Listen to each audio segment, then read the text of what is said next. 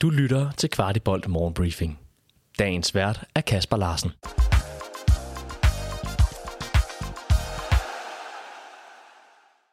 Dagens partner på Morgenbriefing, Copenhagen Distillery og Kvart i bold, er stolte af at præsentere Transfer Deadline Day den 1. februar på distilleriet. En aften, hvor vi sammen forsøger at skabe en hyldest til København med musik, indersiden med William Kvist og ikke mindst sammenhold for FCK-fans. Den aften vil distilleriets shop lige så være åben, og det bliver muligt at købe byens gin, der også hylder såvel København som FC København. Jeg smider et link til såvel aften som byens gin under denne podcast.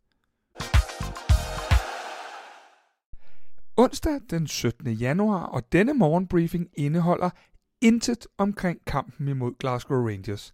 Den har Chris Keiser og jeg analyseret selvstændigt i en udsendelse, hvor vi også ser, hvad der rører sig på transfermarkedet. Den udsendelse finder du i din foretrukne podcast-app. Men vi lægger lige ud med en fantastisk nyhed. FC København meddeler nemlig, at man har tilknyttet en sportspsykolog, nemlig Morten Bertelsen, der er hentet fra FCK Talent. Peter Christiansen udtaler, at han er glad for at få Morten ind som en ressource omkring førsteholdet.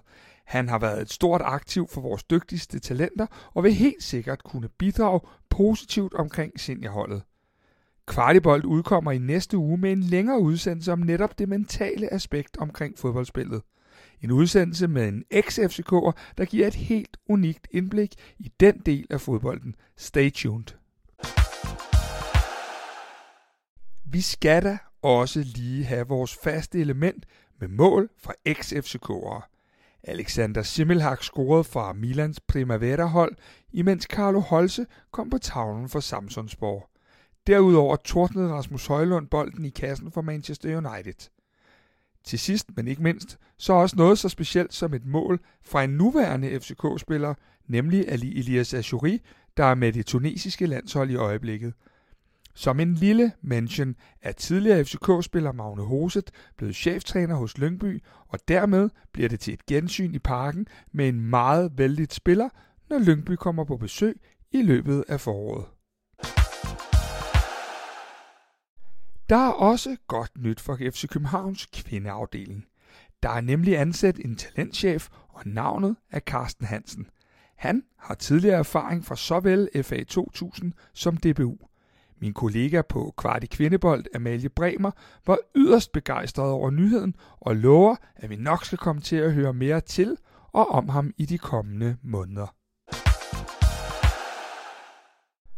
Og for alle dem, der stadig går med en Thomas Delaney i maven, fortæller sportschef i Anderlecht Jesper Fredberg til belgiske medier, at klubben meget gerne vil beholde Thomas.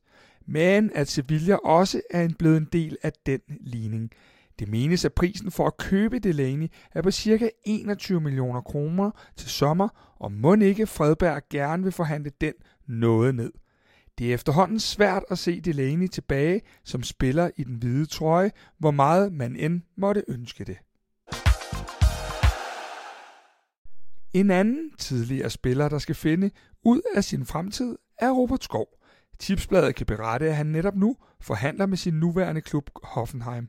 Skov har kæmpet en del med skader i sin tid i det tyske, så selvom hans egne forventninger gik i retning af et skridt opad, ser det ud til, at han muligvis fortsætter i Tyskland.